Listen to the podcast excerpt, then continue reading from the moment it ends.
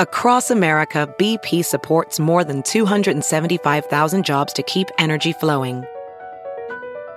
Jobs like building grid scale solar energy in Ohio and producing gas with fewer operational emissions in Texas. It's and, not or. See what doing both means for energy nationwide at bp.com slash investing in America. Human trafficking and bad influences on youth were hot topics at Two Sessions 2022. Written by Greg James, published in SupChina. Read for you by Sylvia Franke. On March 11th, China's annual Two Sessions, Liang Hui, the largest political gathering of the year, came to a close.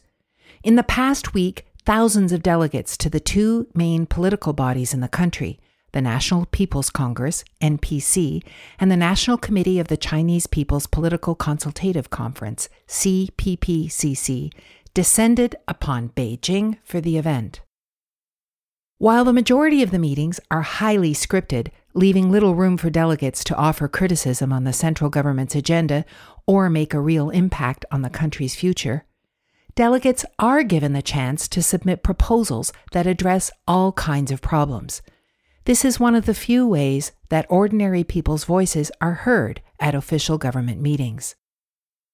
Although most of the ideas discussed at the conferences are unlikely to be acted on, they offer a glimpse into what the Chinese public thinks are the most urgent social problems facing the nation. Below, we rounded up a selection of proposals that gained traction at the Two Sessions 2022. Human trafficking. In light of the case of a mother of eight in Jiangsu who was found chained up in an outhouse in January and was later confirmed to be a human trafficking victim, a few delegates called for raising criminal penalties in trafficking cases and implementing better anti trafficking strategies. NPC deputy Jiang Shengnan, a screenwriter and researcher at Wenzhou University, pointed out that punishing not only traffickers but also buyers and those who cooperate or facilitate their actions is essential to stamping out China's human trafficking problem on a systemic level.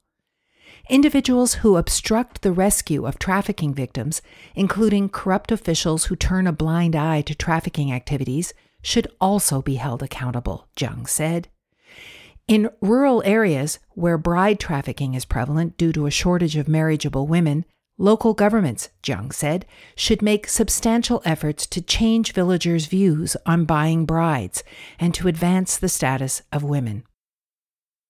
Zhang Baoyan, an NPC deputy and longtime advocate for women's and children's rights, said that the current penalty of 5 to 10 years of imprisonment for traffickers is too lenient. She urged lawmakers to impose heavier penalties for traffickers and eliminate statutes of limitations for trafficking, allowing victims more time to pursue criminal cases later in their life. The issue of human trafficking even merited a brief mention by Chinese Premier Li Keqiang in his annual report on government performance delivered on March 5th. In his speech, Li emphasized the central government's determination to crack down on crimes of trafficking. Bans on murder games and tattoos.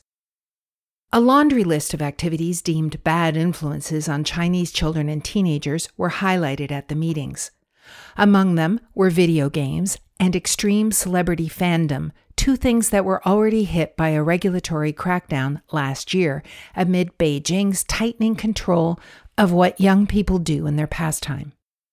The new additions to the list included Scripted Murder, a popular board game where participants role play different characters and spend hours solving fictional crimes.